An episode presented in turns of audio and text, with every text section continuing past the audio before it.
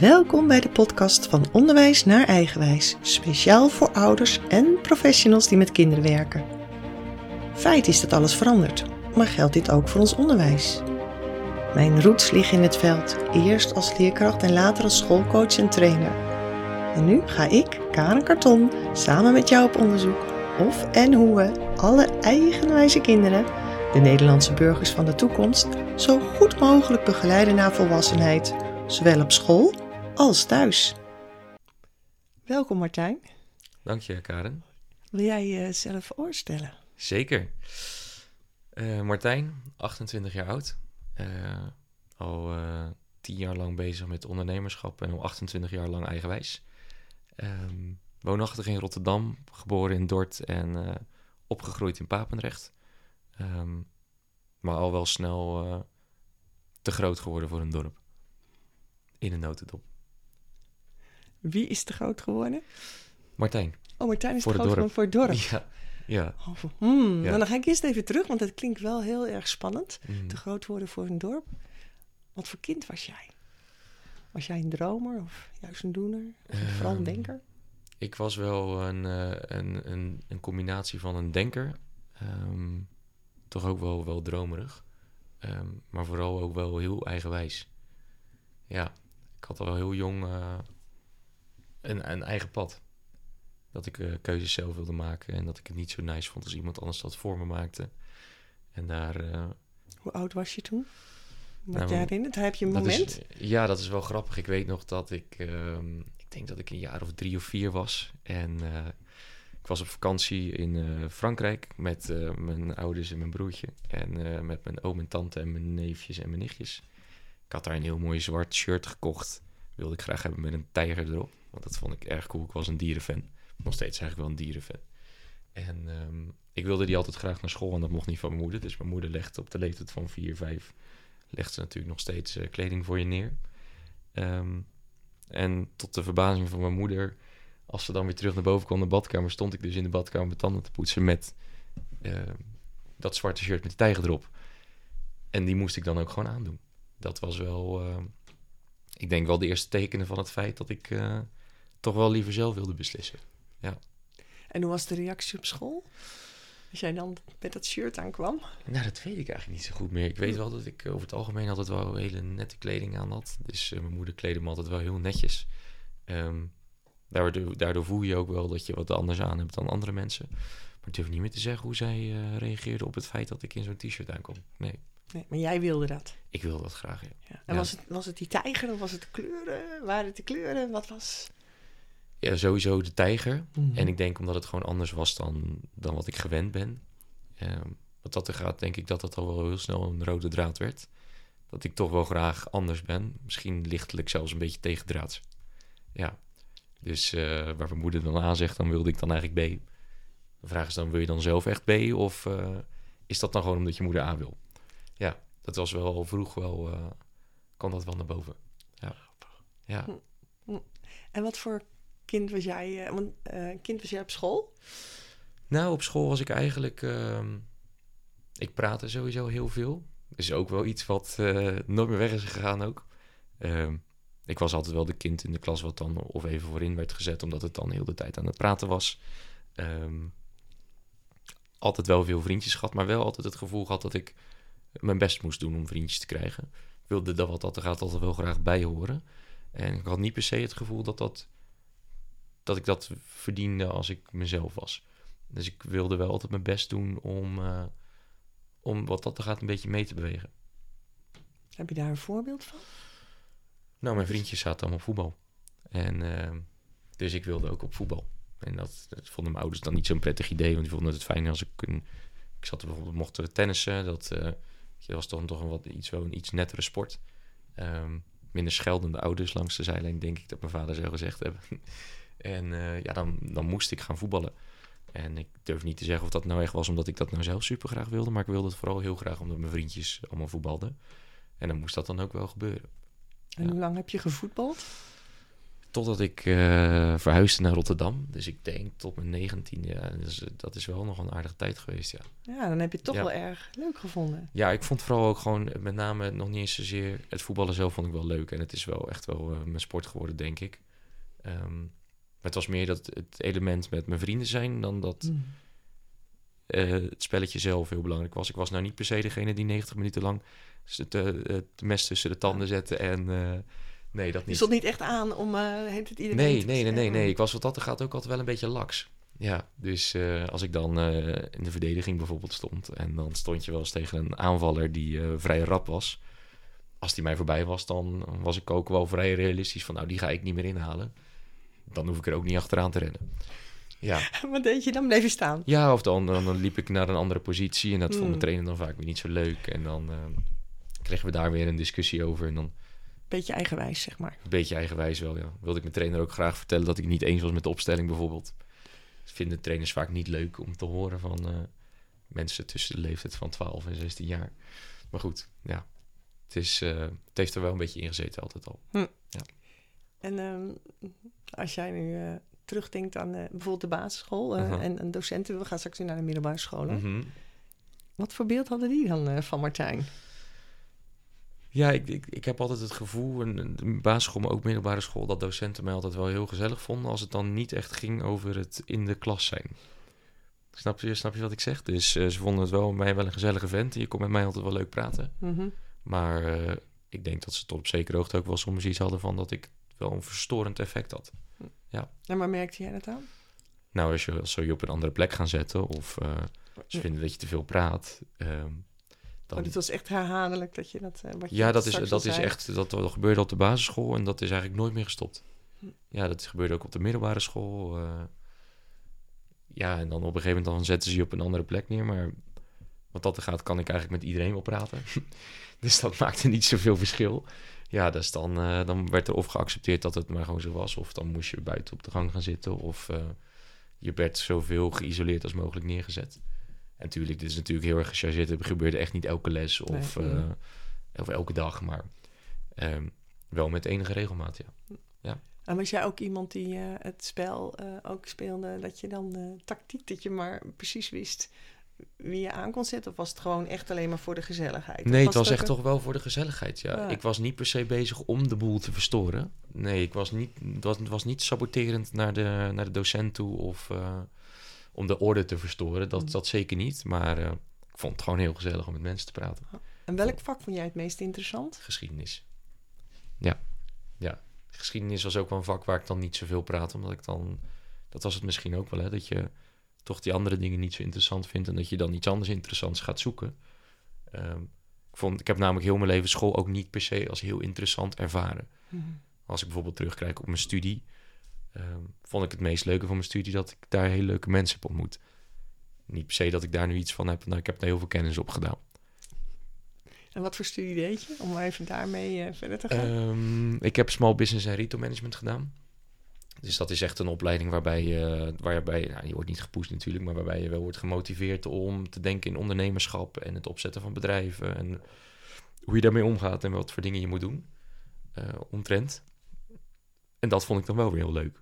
Dat, eh, dat vrije aspect daarvan en zelf lekker aan kliederen, lekker je dingetje starten, lekker doen. Ehm, daarmee denk ik wel dat ik de juiste opleiding heb gekozen. En had jij die handelsgeest, hè, ik noem maar een beetje handelsgeest, even simpel, maar je ziet het bij, bij sommige kinderen zie je dat heel duidelijk al terug. Ja, Ja, die, dat zijn echt wel degenen die eh, eh, het, het weten te verkopen. Had jij dat toen ook al? Want je kon Ja. natuurlijk heel makkelijk praten, dat zei je al. Maar had je ook al eh, de mindset om dan te kijken van... hé, hey, misschien kan ik dit of dat... eh. Ja, ik denk als ik er achteraf op terugkijk wel, maar ik vraag me ook wel eens af, ik denk daar wel veelvuldig over na, of dat daadwerkelijk op dat moment ook helder was voor mij in mijn omgeving, Mhm. of dat gebeurde. Ehm, voorbeelden eh, hè, met kerstbomen, ik woon in een dorp, dan heb je één keer per jaar als de kerstbomen, die worden dan gewoon voor de deur gelegd. Die worden dan opgehaald door de kinderen uit de wijk. En die brengen ze dan, bij ons was dat vroeger de C1000, naar de C1000 en dan kreeg je 50 cent of iets in die richting. Ehm, ik had dan wel de, de kinderen in de wijk zo georganiseerd dat eh, ik bij het afhaalpunt ging staan. Iedereen dus in teams bomen ging ophalen, zodat we sneller konden werken. En dan ontving ik het geld en dat verdeelde ik dan over de rest. Hmm. Waar er dan wel ook iets meer in mijn zak bleef hangen. Want niemand wist Ja. hoeveel kerstbomen er werden ingediend. Behalve ik. Ja, dus ehm, toen ik bijvoorbeeld tien was, ik denk tien of elf, ehm, wilde ik heel graag een eigen voetbalteam hebben. Ik, was, ik had net, eh, net FIFA 2003 volgens mij. Dus ik, leeftijd is best wel makkelijk in te schatten als je het terug gaat rekenen. Was ik ouder, 12 of 13 misschien. Mhm. Maar maakt even niet uit voor het verhaal. Dan was ik helemaal bezig met teams en clubs en dat vond ik helemaal leuk. Dus dan wilde ik mijn eigen voetbalteam hebben. Eh, ben ik dan ook gestart. Dus al de kinderen in de wijk weer verzameld. Eh, tegen iedereen gezegd van, nou weet je, ons team heet All Stars. Ik ga, ben iemand, een kind in een andere wijk gelopen. Jori heette die. Van het tweede pleintje waren drie pleintjes al bij ons thuis. Met de vraag of hij ook een voetbalteam wilde oprichten, zodat we tegen elkaar konden gaan voetballen. Nou, hij ging dat wel doen, zei hij. Ehm, dus ik iedereen een wit t-shirt laten inzamelen bij mij thuis. Eh, het team heette All Stars. Dus de ene kant had ik mijn moeder met zo'n strijkijzer All Star logo op iedereen zijn t-shirt laten strijken. En op de andere kant een Nike logo. Ik ben altijd al Nike fan geweest, is nog steeds zo. Ehm, rugnummers erop. Ik wilde rugnummer 10 zijn met aanvoerdersband uiteraard. Voetbalteam samengesteld, afgesproken op een trapveldje in de buurt om een keer op een zondag. Ik stond daar met een georganiseerd team van eh nou, 10, 11 spelers. En eh, de tegenstander kwam natuurlijk niet opdagen, want ja, welke kind van 12 regelt er nou een voetbalteam? Ja, ik wou net zeggen, Ja. dat is wel heel... Toen stonden we daar. Dus eh, Wat een deceptie. Ja, daar was, wel een, daar was ik wel pissig over, ja. Ja. Want ik ben eigenlijk dan wel in de veronderstelling van... oké, ik ga dat doen, dus iemand anders doet dat dan dus ook. Hmm. Maar dat gebeurde dus niet. Dus eh, da- daar zag je dat wel aan, ja. En op een gegeven moment eh, op de middelbare school... eh, is, dat, is dat ook wel doorgegaan, maar was ik wel met andere dingen bezig. Ik denk ook met name wel omdat je op een beetje een leeftijdscategorie komt... waarbij vrouwen ook ineens een ding worden, hè. Dat is ook een hele onderneming op zich soms. Ehm, en eigenlijk heb ik daar in die periode helemaal niet zo... ben ik daar helemaal niet zo mee bezig geweest eigenlijk meer. Ik was meer bezig met mijn, eh, mijn ontwikkeling en mijn ontdekking eigenlijk van, eh, van wie ben ik nou. En gewoon ook, en dat, dat is denk ik wel typerend ook, dat op de basisschool was ik altijd wel een beetje klein. Dus heel lang te klein voor mijn leeftijd geweest, een beetje mollig ook. Ik had er wel last van gehad ook voor mijn gevoel. Niet dat andere mensen mij daarmee pesten, maar meer voor mijn gevoel. En op de middelbare school ging ik ineens heel hard groeien, werd ik slank. Nou, en dat, dat werkte natuurlijk ook wel mee in mijn voordeel. Ehm, wist ook niet zo goed wat ik daar dan mee moest. En dan kan je daar natuurlijk helemaal in verzeild raken. Dus dat was helemaal mijn ding. Eh, dus het heeft wel weer lang geduurd voordat ik er wel weer mee bezig was. En eigenlijk toen ik weer ging studeren, toen, toen is dat wel weer naar boven gekomen. Ik ben heel snel wel weer eh, met Ruben dan, ben ook een compagnon van mijn eerste bedrijf. Op een gegeven moment eh, in de zonnebrilletjes geraakt en dat, dat soort dingetjes verkopen weer. En, dan- en dan nog even, wat ik wel interessant vind, omdat je nu, hè, ik heb niet heel, voor een man, van op een gegeven moment gebeurt er ook een beetje stem. Ja. Had je daar nog last van? Met mijn stem dat ik daar last van had. Ja, omdat het soms, soms kan breken of dat het lager werd. Of je Nou, daar- ik moet wel zeggen dat mijn stem werd wel lager. En ehm dat, was, dat, was, dat, was ik, dat vond ik niet per se vervelend. Nee, ik ben wel, ik ben wel uiteindelijk wel eh, toch wel blij eh, geweest met welke kant mijn stem op heeft ontwikkeld. Het kan natuurlijk alle kanten op gaan wat dat er gaat. Klopt. En eh, bij mij is die wel gewoon wat lager geworden. Ik ben er wel blij mee. Ja. Ja. Niks, niks te klagen over mijn stem. Nee, nee, nee, nee, nee, nee. Het, gaat niet, het gaat niet over klaar, maar over hoe dat was. Want weet je, dat... ehm, ja, ik was dan gewoon benieuwd. Want ja, je hoeft Uh-huh. gelukkig ook niet meer te zingen natuurlijk. Nee, Dat, dat scheelt wel een hele kilometer natuurlijk. Eh, ja, dat zou wat zijn. Ja, dus ik vroeg me dat gewoon even af. Van, joh, ja, er verandert zoveel, wat je zei, eh, in je uiterlijk, maar ook natuurlijk je stem. En, Ja. en hoe je alles, ja. Mhm. Oké, maar, dat- maar dat, was dus wel positief. Ja, ja ik moet heel eerlijk zeggen dat ik die, die verandering heb ik ook niet per se heel sterk op mijn Netflix, Netflix staan. Dat ik wilde zeggen Netflix, Ja, ik is iets heel anders. hey. Ja. Nee, maar dat heb ik niet heel sterk op mijn Netflix staan dat dat, Daar dat, is dat mee, impact ja. heeft Nee, gehad. nee. eh. Maar jij vond school eigenlijk niet zo interessant, behalve dus als jij die vrijheid voelde. Van, denk jij dat ondernemerschap iets een, eh, een onderdeel van, van het onderwijs zou moeten zijn? Of op de basis en de middelbare school? Nou ja, kijk, dat ligt er een beetje aan wat, je, wat we dan bedoelen met de definitie ondernemerschap. Hè? Is Mhm. dat ehm, ondernemerschap is aan de ene kant natuurlijk een bepaalde vorm van een beroep. Maar ondernemerschap is ook een eigenschap. En ik denk wel dat ondernemerschap als eigenschap zeker behandeld zou moeten kunnen worden binnen het onderwijs. Alleen de, eh, de eigenschap ondernemerschap, die vraagt best wel veel vrijheid. Hè, want dat is wel een, daar, daar moet je eigen keuzes kunnen maken. Dan moet je de ruimte hebben en de tijd kunnen hebben om dingen te zien en daarop in te spelen. En je verantwoordelijkheid nemen. En daar ook je verantwoordelijkheid voor nemen. Maar ik denk niet in het huidige schoolsysteem dat, dat, dat, dat die eigenschap heel erg goed eh, bediend zou kunnen worden. Omdat we zitten best wel vast in stramien denken natuurlijk. Ja. Dingen moeten op een bepaalde manier, vakkenpakketten. Ga je economie doen, ga je natuurkunde doen. Weet je, dat zijn ook keuzes waarbij ik ook altijd wel zoiets heb gehad van... ja, waarom moet ik dit allemaal... Ik weet helemaal niet wat ik moet kiezen. Precies. Waarom moet ik dit kiezen? Wat, wat ben ik aan het doen? Ja. Eh, wat Ja. dat er gaat, heb ik wel altijd ervaren dat eh, het huidige schoolsysteem niet per se, denk ik, ehm, past bij mijn profiel als mens. Ja. En er is, maar er is ook niet echt een andere methode, dus dan heb je eigenlijk gewoon pech. Ja, klopt. Ik, ik wil trouwens nog even terug naar jouw eh, gezin. Want wat, wat deed jouw vader en wat deed jouw moeder? Wat, wat deed, hadden ze een beroep? Welk beroep? Wat deden ze? En Ja. waarom? Waar, Ja, Wat heb je meegekregen? ja eh goede vraag. Heeft ook wel invloed, denk ik, op mij als persoon gehad. Ehm, mijn moeder heeft heel lang niet gewerkt. Eh, die heeft gewoon voor de kinderen gezorgd. Die is eigenlijk op een wat latere leeftijd dat Sander en ik, mijn broertje, al wat meer zelf konden weer een paar dagen per week gaan werken. Eh, als standaardassistenten. Vroeger werkte ze met eh Mongoliede kinderen en dergelijke. Vroeger ook wel een keertje geweest toen ik nog heel klein was. Mijn moeder heeft echt dat sociale, heeft ze heel erg. En mijn vader is een mooi verhaal ook wel. Die, eh, die heeft dyslexie. De generatie van mijn vader wisten ze vroeger niet wat dyslexie was. Dus dan was je slecht in Nederlands. Dus die is eigenlijk naar de basisschool, naar basiskader gegaan. Terwijl mijn vader echt een hoog intelligente man is. Vanuit basiskader LTS gaan doen. Ehm, uiteindelijk gekozen voor de ICT-hoek. Dat was net upcoming. En volgens mij is dat ook omdat mijn opa wel zoiets had van die kant op gaan. Dus die MTS programmeren gaan doen. Dus die gaan werken als programmeur bij een bedrijf. Dus in avonduren HTS gaan doen. Uiteindelijk doorgegroeid met heel veel werken en heel veel energie naar manager. En uiteindelijk opgeklommen, opgeklommen, opgeklommen. Tot echt wel heel, best wel heel hoog in de boom bij eh de software- en eh, IT-bureau eh, CGI, wereldwijd beursgenoteerd. En dat heeft, mij, eh, dat heeft altijd wel een bepaalde impact op mij gehad. Ten eerste ook de trots dat, dat, dat hij dat heeft kunnen doen. Hm. Het is natuurlijk een weg die, ik denk, heel weinig mensen zijn in staat om af te leggen. Hij heeft op zijn vijftigste ook zijn MBA nog gehaald. Wauw. Dus echt van basiskader naar MBA, dat is wel... eh, Ja.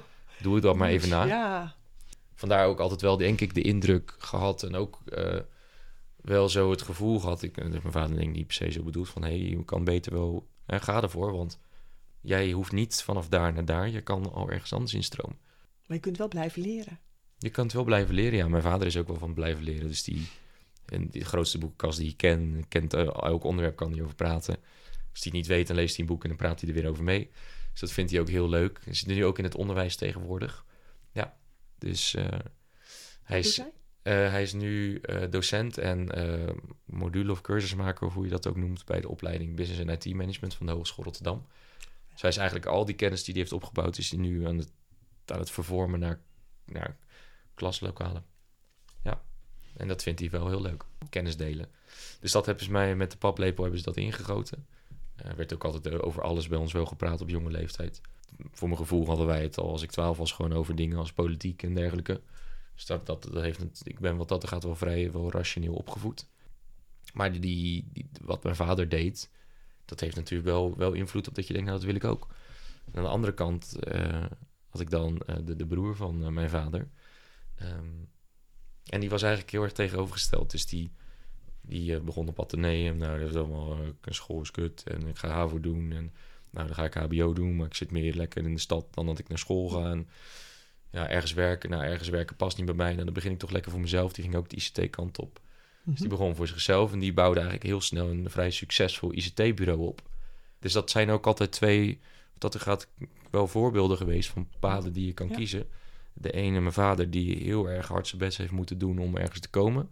En daar ook 80 uur in de week soms voor werkte, tot mijn twaalfde. Ik denk, ik zeg elke keer 12, of misschien is het 11 of 13, maar goed, Ja, geef het beestje een naam. Ook niet heel veel gezien, omdat hij heel vaak aan het werk was en je gaat vroeg naar bed, dus dan kwam hij later thuis. En aan de andere kant zag ik oom Aad, die gewoon die vlieren, vlieren fluiten overal doorheen. En allemaal, kon allemaal niet op en alles erop en eraan. Wat mij op jonge leeftijd al wel heel veel de indruk heeft gehad van... nou, volgens mij moet ik gewoon ondernemer worden. Want als ik dat zie, ja, dat is... eh, ja, je wordt en eh, je kan niet zelf beslissen. eh, hè, je moet heel hard werken voor eigenlijk voor iemand anders. Die, die vergelijking had ik op jonge leeftijd al wel heel snel door. Dat ik dacht van nou, heel, heel knap van mijn vader, maar dat is wel het pad wat ik moet gaan bewandelen. En als jij Ehm. nu kijkt naar je broertje en naar jou? Ja, dan is mijn broertje meer van het pad van mijn vader. En dan heb ik wel meer het pad eh, van mijn oom, wat had er gaat gekozen. Grappig, hè? Niet per se het ge- volledige, Nee, maar meer het kiezen van ondernemer versus ja, toch wel de, de harde weg, Ja. om het maar zo te zeggen. Hm. En voor sommige mensen klinkt ondernemerschap misschien als een, als een grote stap of een, brug, een verre brug. En voor mij voelt dat toch wel een stuk comfortabeler dan dat ik ergens moet gaan werken en dat ik me dan daar moet gaan opgroeien. En ja, dat, eh, dat, dat voelt voor mij zwaarder aan als dat ik gewoon iets nieuws start. Is er nog een docent die jij je herinnert aan dat diegene iets positiefs of juist iets anders heeft gedaan? Dat je zegt, nou, Ja, zeker, meneer Weltevreden. Ja. mooi naam Meneer trouwens. Weltevreden, ja. Ja, was mijn eh, geschiedenisdocent uiteraard. dat Ah, had ook niet anders ja. gekund. Ik heb ook mijn, eh, hoe heet dat ook, zo'n scriptie op je middelbare school. Dat, zo'n profielwerkstuk. Oh, ja, ja. Een profielwerkstuk heb ik ook bij hem geschreven. Ja. Dus ik heb een profielwerkstuk destijds geschreven over de invloed van sociale media op jongeren. Want sociale media begonnen net een beetje hot te worden. Net, we hadden net Facebook en misschien Hives of dat zoiets. Nou, ik, die man sowieso, omdat ik geschiedenis al een super interessant onderwerp vind. Als ik in mijn vrije tijd ook thuis op de bank zou zitten Mhm. ik zou de, de televisie aanzetten of dan YouTube, dan kijk ik ook het liefst de hele dag geschiedenisdocumentaires. En, en is er een bepaald onderwerp, een bepaalde tijd, een bepaald... eh, eh, Nou ja, ik vind eh, sowieso eh, ehm, mm, toch wel, wel de, wat meer de modernere tijd. Dus vanaf de industrialisatie-tijdperk. Dan, dat het echt wel een beetje een wereld begint te worden zoals we dat nu hebben, vind ik wel het meest interessante. Hoe dat tot allemaal tot stand is gekomen en wat voor invloed dat heeft. En hoe wij koloniaal hebben gedacht en ehm, hoe gek we elkaar ook hebben gemaakt. En dat is, ik vind het, ik vind dat hele verhaal van eh, dan toch wel weer de mens erachter. Hoe dat dan in zijn werk gaat en waarom wij dat soort beslissingen nemen. En hup, laten we een stuk land innemen voor de olie en al die gekkigheid. En wat voor invloed dat heeft. Dat, dat, dus ook het stukje, wel het stukje maatschappijleer in het onderdeel geschiedenis vind ik wel, eh, vind ik wel heel eh, intrigerend om te zien. en is er dan een, eh, iets wat jij daaruit nou, meeneemt? Want geschiedenis is natuurlijk al geweest, maar voor mij is alles ook circulair. Dus in Ja. zekere zin komt het op een andere manier toch weer terug. Ja, Is er iets wat jij... Ja, ik denk dat het menselijke aspect daarvan toch altijd wel elke keer terugkomt. Dat ehm, ik heb op een gegeven moment voor mezelf bedacht, in eerste instantie vanuit die optiek van mijn vader en mijn oom met elkaar vergelijken. Van, nou, ik word ondernemer, want ik word rijk. Dat was mijn hele levensvisie. Dat heb ik jarenlang geambieerd. eh, oh, het kon allemaal niet op en het moest allemaal zo snel en zoveel als mogelijk. En dat weet ik altijd nog wel heel goed. Is dat ehm, mijn eh, middelbare schoolvriendinnetje die zei altijd tegen mij: Ja, maar jij bent, eh, jij bent eigenlijk, jij bent, sociaal past veel beter bij jou. Oh ja? Nee, mu, ik wil gewoon rijk worden. ik wil gewoon rijk worden. Word je niet rijk mee. Nou, dat heb ik jarenlang geambieerd. Totdat je op een gegeven moment echt een carrière gaat opbouwen. En het eerste bedrijf begint. En dat ging eigenlijk heel hard. Misschien ook, het wordt mooier te hard. Ehm, ja, en op een gegeven moment begin je wel eh, se- serieus gewoon wel gewoon geld te verdienen voor je leeftijd. En dan vervult dat toch niet die behoefte. En op een gegeven moment ga je daar wel mee door en door en door. Totdat je op een gegeven moment toch maar tegen jezelf blijft aanlopen. En dat is wel een, een fase waar ik in de afgelopen twee jaar wel in terecht ben gekomen. En eigenlijk dat stukje sociale, dat dat voor mijn gevoel steeds meer naar boven komt. Hm. Het, het, moet ergens voor mijn gevoel nog doorheen blijven drukken. Eh, om te- toch dat egootje, hè, geld is over het algemeen toch een ego-dingetje. Dat ego-dingetje links te kunnen laten liggen om toch dichter bij jezelf te gaan kijken. eh, wat, het, wat, het, wat het zou moeten zijn. En dat is dan dat stukje sociaal.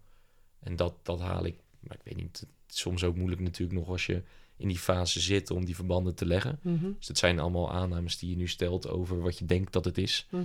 Eh, maar vind ik altijd heel leuk hoor. Ik filosofeer graag over. eh, En wat vertelt het jou persoonlijk? nou, dat, dat ik. de- wat het mij persoonlijk vertelt, is dat ik volgens mij veel meer mensgericht ben en veel meer begaan ben met andere mensen dan dat ik mezelf jarenlang heb voorgehouden. En je hebt op een gegeven moment ook dat je. eh, mijn coach zegt bijvoorbeeld altijd heel mooi dat je hebt ehm, een kaart van jezelf gemaakt Mhm. met je kernwaarden en dergelijke. En dat is alles wat je hebt, is niet wat je bent. En ik zit nu heel erg in die fase dat alles wat ik dacht te zijn, Al nu die stickers. al die stickers op inderdaad, die, al die stickers Ja, inderdaad, die ben je Ja. eigenlijk één voor één te afplakken. Ja, maar dit ben ik mooi. niet, dit heb ik. Ehm, waardoor je Mm. ook in dat stukje bewust om het een bekwame fase aankomt, dat je denkt, nou, maar wat, wat, wat ben ik dan, of dan, wat heb ik dan wel, of wat wil ik dan hebben? En dan komt wel dat stukje mens wel heel erg naar boven, dat ik dat, eh, Maar wat is voor jou mens dan? Wat is dat mens zijn dan? Nou ja, ook eens gewoon een keer proberen iets voor iemand anders te doen in plaats van voor jezelf eerst.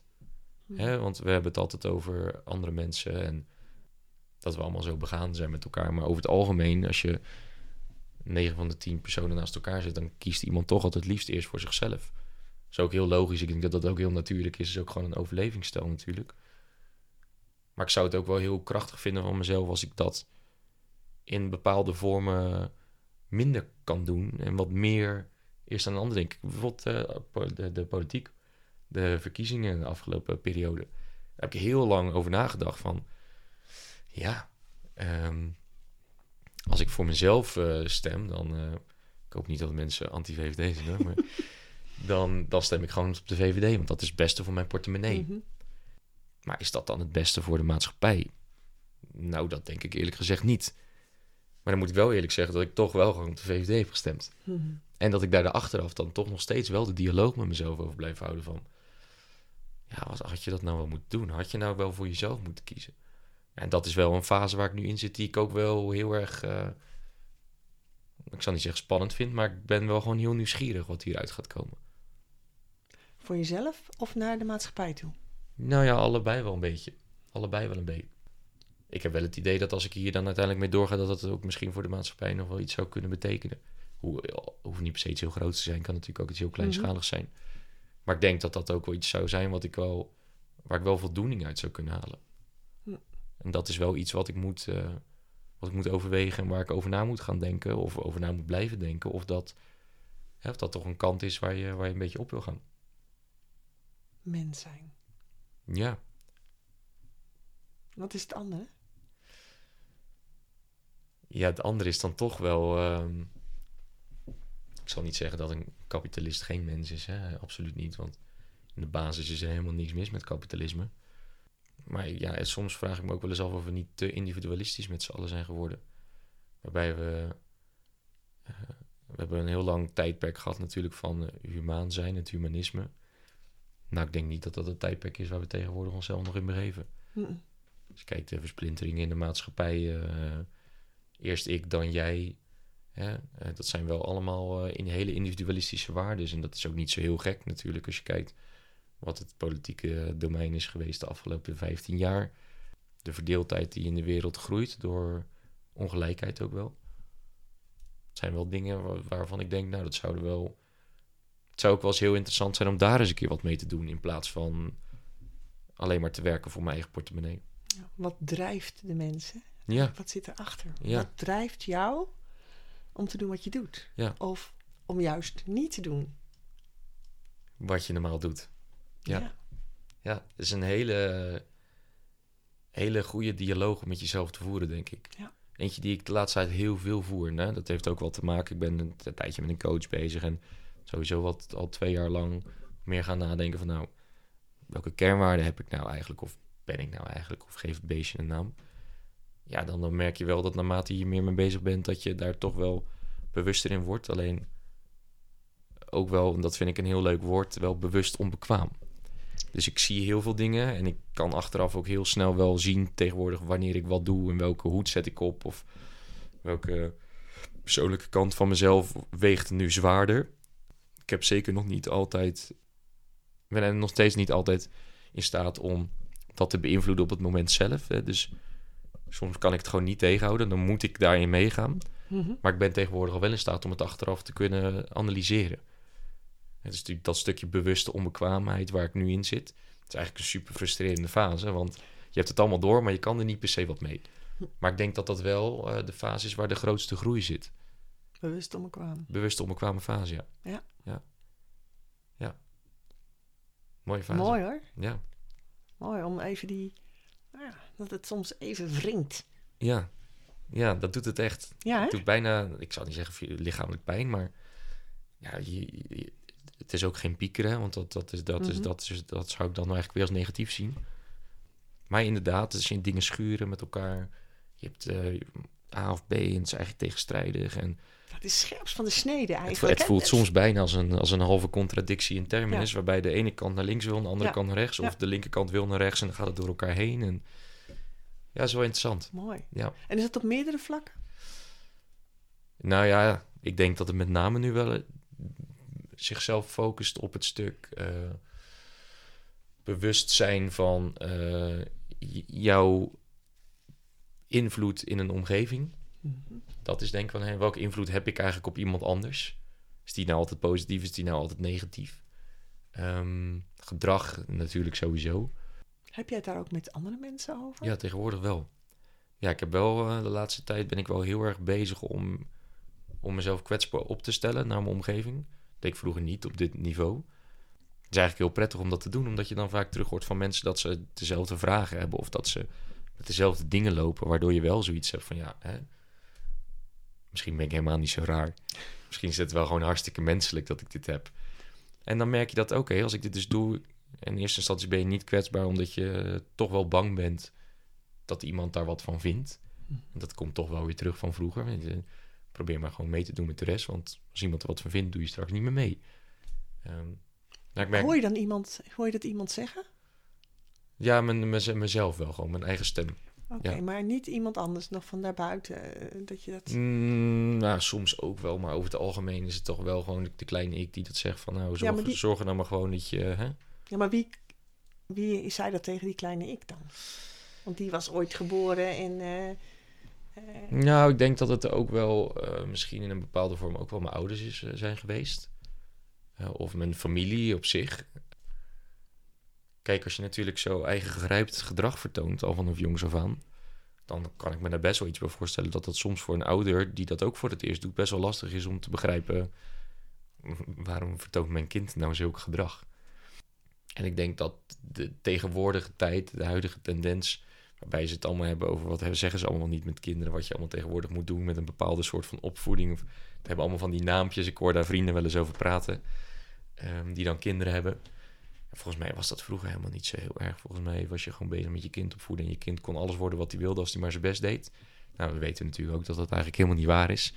Ehm, maar ja, dat, dat, dat, dat, dat, dat, was gewoon hoe, hoe, eh, hoe dat ging. En ik denk dat eh, als je dan een beetje afwijkend gedrag vertoont, dat dat wel wordt bestempeld als van nou, doe, doe me gewoon lekker normaal. En dat is, zo, dat is ook zeker niet echt alleen maar... eigenlijk. Ja, is echt niet alleen mijn ouders dingen. Het is gewoon wel, wel, wel, Hollands hoor. Ja. Doe me normaal, dan doe je al raar genoeg. Heb jij nooit op de grond gelegen eh, in de winkel van ik wil? Eh, Ja, dat denk ik wel dat ik Ja, dat heb dat- gedaan. Ja, ja, ik heb wel dingen gedaan wat dat gaat, ja. Ja, ik eh, vertoon er wel gewoon een beetje afwijkend gedrag. Nou, is het afwijkend of was het heel duidelijk? Heel duidelijk gedrag, ja. Ja, Ja, was duidelijk met wat het voelde goed of het voelde niet goed. ja. en dat heb ik nog steeds hoor. Dus dat ik, ik net ik heb... ehm, ik ben wat dat er gaat wel een open boek. Dus je kan aan mijn gezicht zien of aan mijn... Je kan, als je mij ziet, dan voel je eigenlijk al gelijk... Hoe laat is het bij Martijn vandaag? Ik heb dat ook aan mijn omgeving de laatste tijd gevraagd, omdat dat onderdeel was van een stuk coaching wat ik aan het doen ben. En het is wel heel grappig dat. Ik heb het aan een mannetje of eh, 15 gevraagd. Dus wel echt mensen uit mijn nabije omgeving, goede vrienden, mensen waar je veel mee hebt samengewerkt, ehm, familie. En ze geven eigenlijk allemaal eh, hetzelfde antwoord. En ja, Martijn, als jij goed in je vel zit, ben je een positieve toevoeging van de ruimte. En dan, eh, dan kan je mijn moeder zei van nou, als ik dan niet vrolijk ben, kan ik gewoon vrolijk van jou worden. Maar als jij er niet goed in zit, dan, eh, dan, dan, nou, ze zeggen niet letterlijk dat ik dan energie zuig, maar denk dat ze dat er wel mee proberen te zeggen, ja. Ja, ja dus dat is bij mij wel voelbaar, absoluut. Ik denk dat dat altijd al zo is geweest. Van ja, als ik mijn kont tegen de krip aan gooi, dan gooi ik ook gewoon mijn kont tegen de krip aan. Ja, en dan vertoon ik wel een beetje rammerig gedrag. Ik zeg niet dat ik in horoscopen geloof hoor, maar... eh, Nou, je vindt het ook wel lekker. Als ik zo je gezicht zie, denk ik... Ja, ja, ik vind het... Nou, maar dat is ook wel iets. Kijk, ik vind het eigenlijk wel heel prettig tegenwoordig dat ik steeds meer het gevoel heb dat ik gewoon wel lekker een authentiek mens ben. Ja. En dat zijn ook wel de mensen die, waar, waar ik merk dat de laatste tijd dat die onbewust ook wel om me heen verzamel, authentieke mensen. Ik heb soms weet ik wel met mensen en dan zegt iemand anders van nou, maar je, dat is toch gek. Hoezo? Dat is toch hartstikke een authentiek mens. En prachtige verhalen, prachtig, heerlijk, kan ik helemaal in opgaan. Ja, dat vind ik, dat vind ik fijn. Dus ik heb zeker wel mensen. Je hebt meerdere gradaties. Mensen waar je je kwetsbaar bij opstelt. Maar ook wel mensen waarbij ik me kwetsbaar opstel en daardoor dus ook groei. Omdat je dus eh, met andere mensen zit die ook bezig zijn met bepaalde bewustwording. Of die, die ik zal niet zeggen eh, eigen gerijpt zijn, maar ja, ik denk dat iedereen in de basis authentiek is. Alleen dat er bij niet iedereen eruit komt. Ik denk Precies. dat dat wel is. Die wel eens in een harnasje zitten of Ja. een maskertje op. Ja, Elk mens is natuurlijk uiteindelijk zichzelf. Alleen niet elk mens eh, gedraagt zich altijd als zichzelf.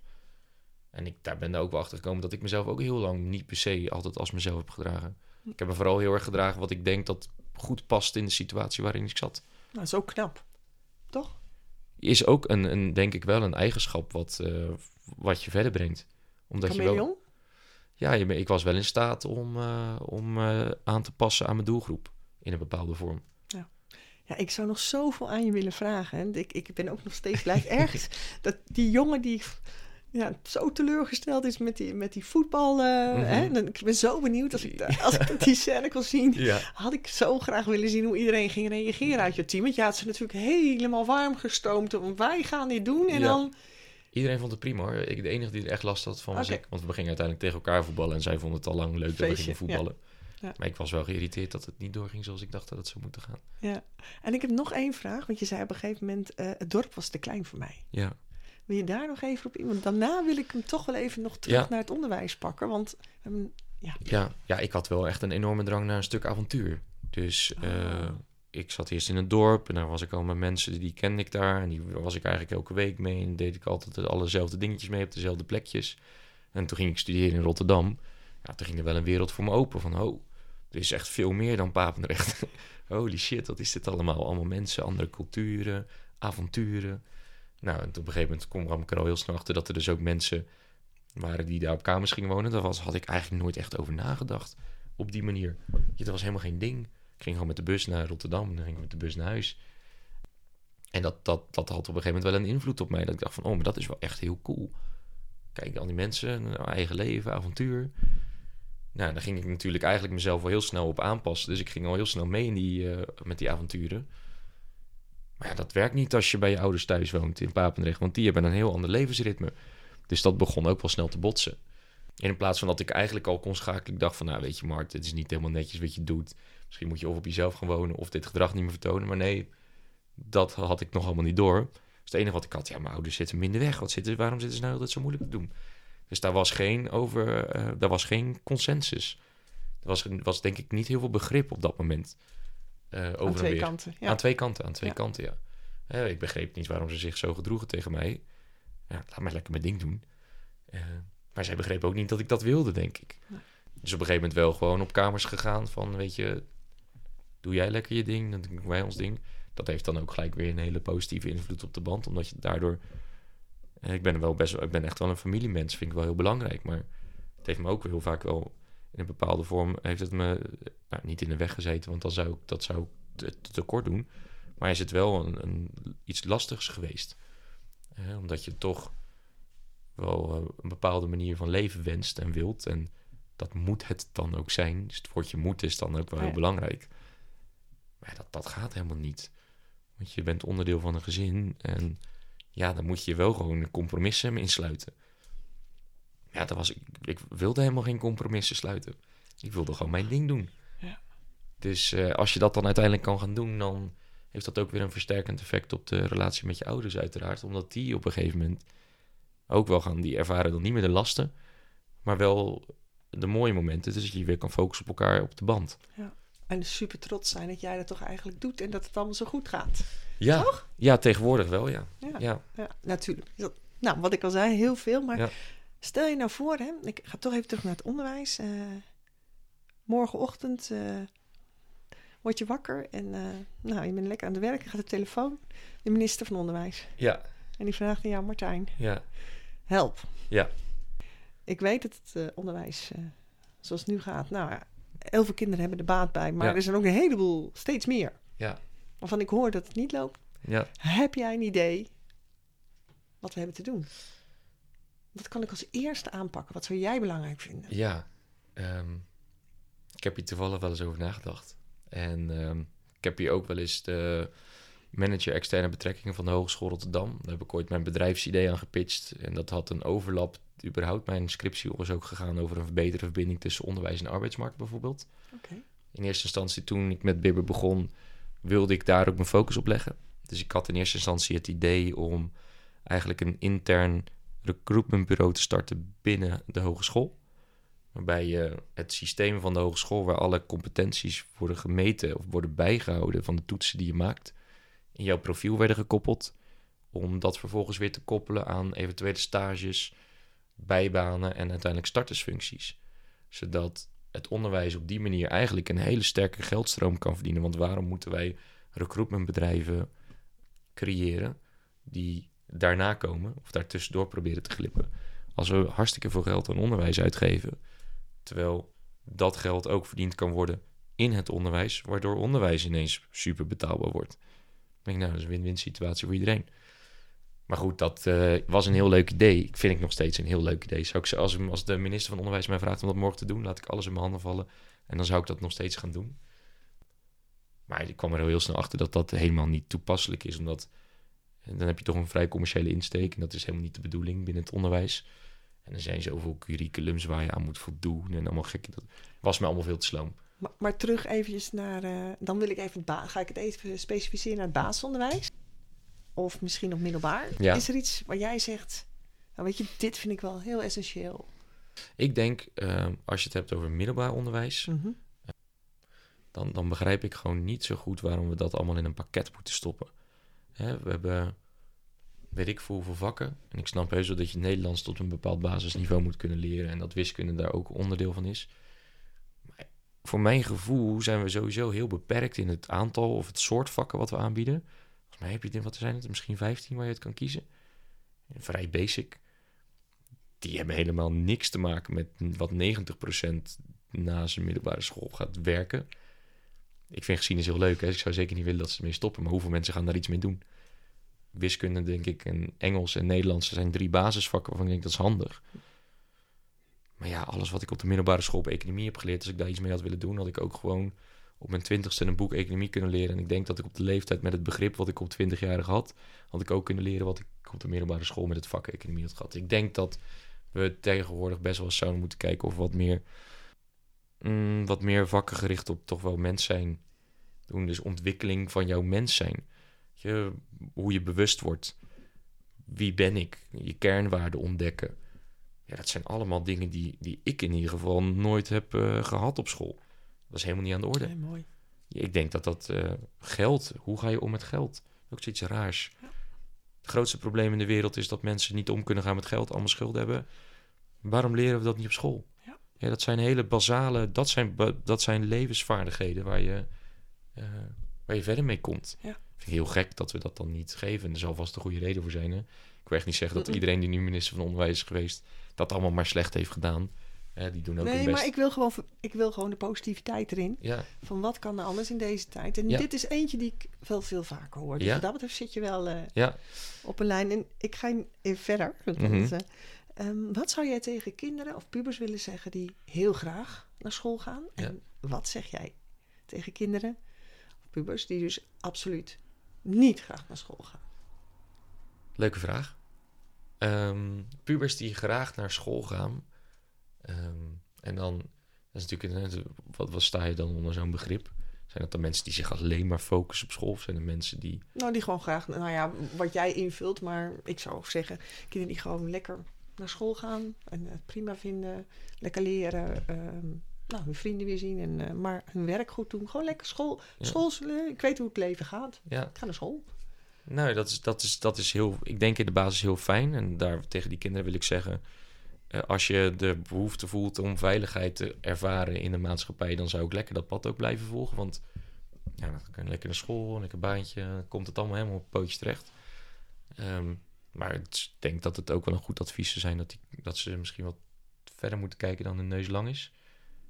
Uh, waarom vind je dit nou eigenlijk zo relaxed en is er niet nog meer dan dit? Um, ik denk dat dat, dat het heel erg gewenst wordt vanuit de maatschappij om natuurlijk in dat lekker in dat stramien te lopen. Ja, ik ben juist iemand die helemaal niet in het stramien wil lopen. Dus als ik dan mensen in het stramien zie, dan zou ik zeggen: stap er eens uit. Doe eens wat geks. Probeer het gewoon. Hè? Ga eens over een grens heen. Ga eens ergens doorheen. Kijk, zie jezelf eens van een andere kant. Ik denk dat dat hartstikke goed is voor je eigen ontwikkeling. Ik hoop niet dat ik nu allemaal kinderen aan... Er zitten niet heel veel kinderen te luisteren, dus toch? Dat ik nee, hele boel aan het saboteren ben. Nee, nee, nee. Oké. En uh, tegen kinderen die, um, dat tegenovergestelde hebben. Dus meer dat recalcitrante en Mhm. die het gevoel hebben dat ze daar niet in passen. Zou ik er eerst denk ik wel willen zeggen dat ze, zich niet, dat ze niet het gevoel moeten krijgen dat ze ook raar en anders zijn. Dat is natuurlijk vervelend, hè? Dat je daardoor heel snel het gevoel hebt, ik ben anders. En anders is helemaal niet, op die leeftijd helemaal niet prettig om te zijn. Mhm. Niemand wil anders zijn als puber. Tenminste, of je wil je afzetten, maar dan ben je dus eigenlijk ook niet anders. Ehm, dus ik zou wel tegen die, tegen die kinderen zou ik dan zeggen van... accepteer gewoon dat het ook oké is dat je niet in het stramien wil lopen. Omdat ik dus wel in geloof dat mensen die dat niet willen... zijn wel de mensen die denk ik in de wereld het verschil maken. Mooi. Dat denk ik echt. Dus accepteer gewoon dat je anders bent dan de mensen die in het stramien willen lopen. Veroordeel ze daar ook niet over, want het is ook prima dat die mensen dat doen.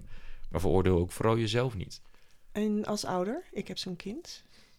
Ja, ik denk dat, eh, ik heb daar ook wel eens over nagedacht bij mezelf. Ik denk dat op het moment dat je zo'n kind bent en eh, dat een ouder, ik denk dat in de basis elk mens natuurlijk het liefst de controle wil behouden ergens over. Want dat is gewoon prettig en dan weet je wat je te wachten staat en wat je kan verwachten. En dat is veiligheid weer. Dat op het moment dat je zo'n kind dus juist in dat stramien wil dukken, drukken, wat uit een heel goed hart komt. Dat je natuurlijk wil, ja, ik wil gewoon dat mijn kind gelukkig wordt en ik wil dat mijn kind een plekje vindt in deze maatschappij. Dus loop in dat stramien. Ja, ik zou dan toch zo'n ouder adviseren om dat juist niet te doen. Want ik denk dat je daarmee het recalcitrante gedrag alleen maar versterkt. Ehm, wat misschien dus ook wel weer positief is. Kan ook, hè, ligt er maar net hoe je het bekijkt. Maar ik denk, en dat is heel moeilijk... en ik heb zelf geen kinderen... dus ik kan daar helemaal natuurlijk niks zinnigs over zeggen. Maar ik kan me er best wel iets bij voorstellen... dat, ook al zou ik het heel moeilijk vinden als ik zelf zo'n kind heb... dat ik er denk ik wel op zou vertrouwen... dat tot een bepaalde hoogte met bepaalde kaders... dat, ehm, dat ik wel de ruimte zou bieden aan mijn kind om dat... en wat dat dan is, dat is aan het kind zelf natuurlijk te ontdekken. En zit daar een eh, leeftijd eh, bij? Of mag dat ook al... eh, Nou ja, ik mag toch wel hopen dat als op een gegeven moment de 21 is gepasseerd, dat alles toch wel op zijn pootjes terecht begint te komen. Ja, ik snap mijn ouders wel heel goed. Ik had gelukkig al vrij jong wel natuurlijk. Met Bibber was ik denk ik, ik was 18 denk ik toen ik met Bibber begon. Dus op mijn 21ste was het voor mijn ouders volgens mij al wel duidelijk, oké, we hoeven ons niet zo zorgen te maken. Want het is natuurlijk ook, hè, je ouders krijgen er ook heel veel zorgen van. Wat heb jij na, wat heb jij na, ben jij dan naar de middelbare school meteen? Nee, tijdens de studie ben ik begonnen met ondernemen. Oké. Ja. Dus eigenlijk in de tweede of zo van de studie ben ik eh, begonnen met mijn bedrijf. Samen met. Ruben, die ik had ontmoet Ja, op mijn studie. ja. Nee, tof. Dus ehm, ja, nee, tot ik, op een gegeven moment moet het wel even Ja. eh, moet het wel klaar zijn, zeg maar. moet het recalcitrante gedrag zich wel gaan eh, Ombuigen in iets... ombuigen Ja. in, in iets creëren. Ja, Ja. precies. Ja. Mooi, mooi. Ik ga je steeds twee woorden geven en ik wil graag dat je kiest. Oké, Geïnspireerd of aangeleerd? geïnspireerd. Denken of doen? Eh, denken. Elk jaar een andere leerkracht of liever meerdere jaren dezelfde? Elk jaar een andere leerkracht. Een meester of een juf?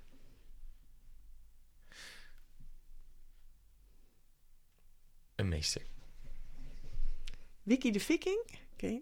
Ja, Of Pippi Langkous? Pippi Langkous. Ehm, kinderen directief benaderen of hun volgen?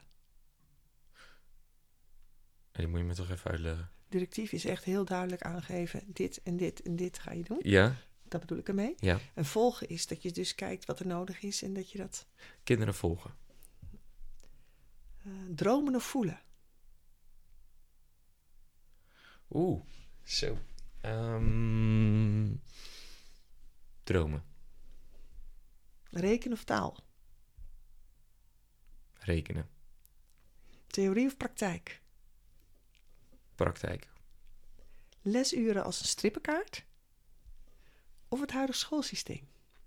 Oeh, lesuren als een strippenkaart. Ideaal. Ik vond hem ook wel leuk. Ja, die is leuk bedacht, ja. Ja, denk zelf bedacht? Ja, zelf bedacht. ja, ik moet toch wat, hè? Ja, dat is leuk, leuk, leuk. Ja.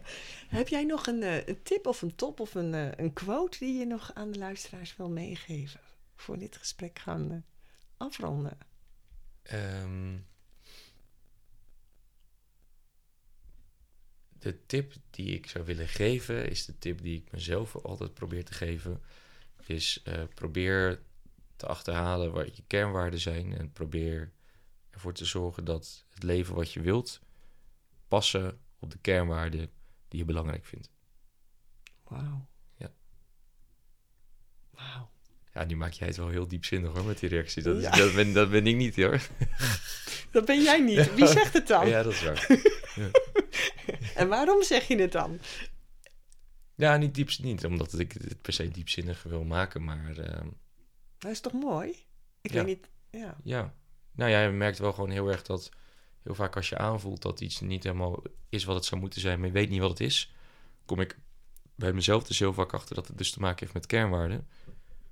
En als je die kernwaarden nog niet zo goed weet, dan kan je dus ook vaak niet plaatsen bij jezelf waarom het niet goed aanvoelt. En hoe ontdek jij je kernwaarden? Nou, ik ben toch wel. eh, ik, ik denk dat het toch wel helpt. En dat is natuurlijk niet te adviseren. Maar ik denk dat je toch wel vaak eerst een keertje, eh, om maar grof te zeggen, op je bek moet gaan. Om dichter bij jezelf te komen. Meestal moet je gewoon even denken. Je moet helemaal niks. Maar eh, ergens tegenaan lopen om de deksel op je neus te ontvangen. Zodat je open staat om dingen op een andere manier te gaan bekijken. En ik denk dat dat, dat dat het moment is om voor jezelf te kunnen kiezen om dus naar binnen te duiken, dus een beetje dat introspectiestuk eh, oppakken, of daar juist van weg te stappen en veilig aan de buitenkant te blijven. En dat is op zo'n moment natuurlijk heel moeilijk, omdat je net het deksel op je neus hebt gehad. De eerste twee, drie keer zou je dan ook lekker weer veilig naar buiten stappen en gewoon lekker ignorant, lekker doorgaan. En op een gegeven moment denk je, nou, misschien moet ik dan toch maar gewoon wel naar binnen gaan. Niet weten wat je allemaal tegen gaat komen. En dan kom je er vanzelf wel uit dan, dan, dan volg je vanzelf dat pad wel waar, je, waar het heen gaat. Daar geloof ik dan in. Maak ik mezelf wijs. Mooi. En heb jij een kernwaarde die je wilt delen of niet?